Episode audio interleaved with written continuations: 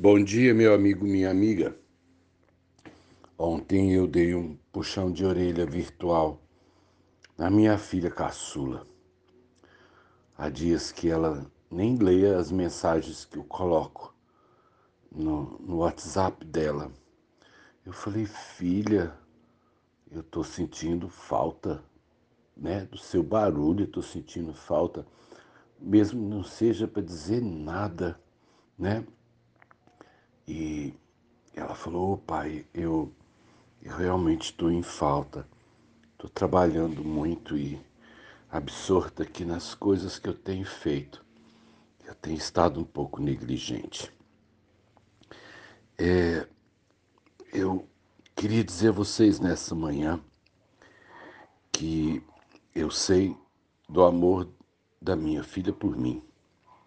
Aliás, eu sei do amor dos três filhos que Deus me deu.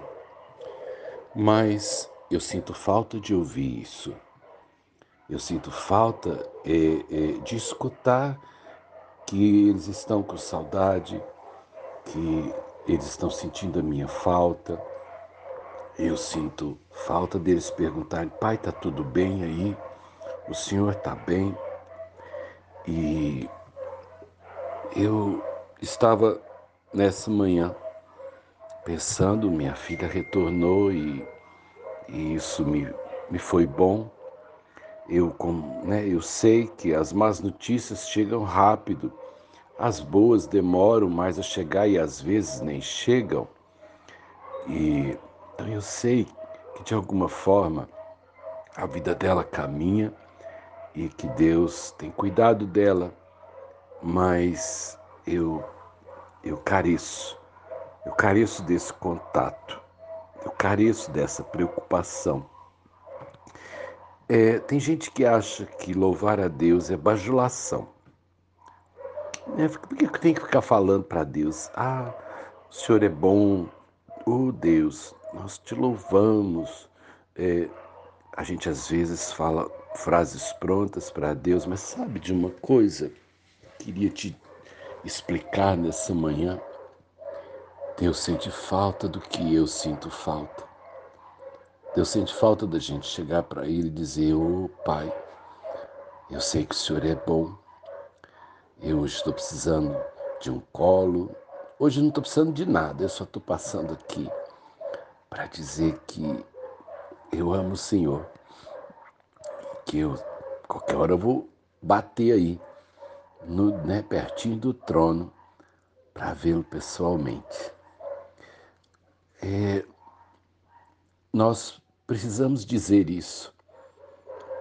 Deus, ainda que ele saiba, é, ele não abre mão de ouvir. E eu entendo o coração de Deus porque esse é meu coração também. Eu, eu sinto falta de ouvir. Eu também sinto necessidade de falar eu estava vendo a, a, o vídeo que as filhas da Lindalva fizeram antes da sua intubação. Ela, ela pediu que ela queria, ela queria ver a família e me incluiu entre aqueles que é, ela queria dizer ou ouvir a voz antes da intubação. E a gente precisa dizer um para o outro que eles são amados. A gente precisa dizer um para o outro que eles são importantes. Ah, mas eu já disse isso. Não importa. Não importa. Tantas quantas forem as oportunidades. Diga num dia como esse, a quem dorme do seu lado, a quem trabalha na mesa ao lado, ao seu vizinho, que você às vezes fala só bom dia. Diga para ele: oh, que bom que você caminha comigo eu tenho carinho, eu tenho respeito por você. Olhe nos olhos dele. Diga isso, não da boca, mas do coração. Passe por aquelas pessoas que andam sumidas.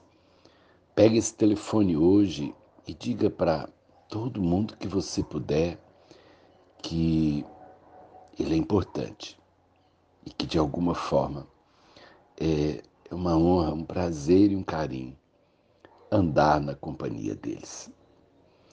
E eu ando sentindo falta de dizer isso a muitas pessoas, em particular é, daqueles que caminham comigo. Esse tempo tem sido um tempo que eu vejo pouco a igreja.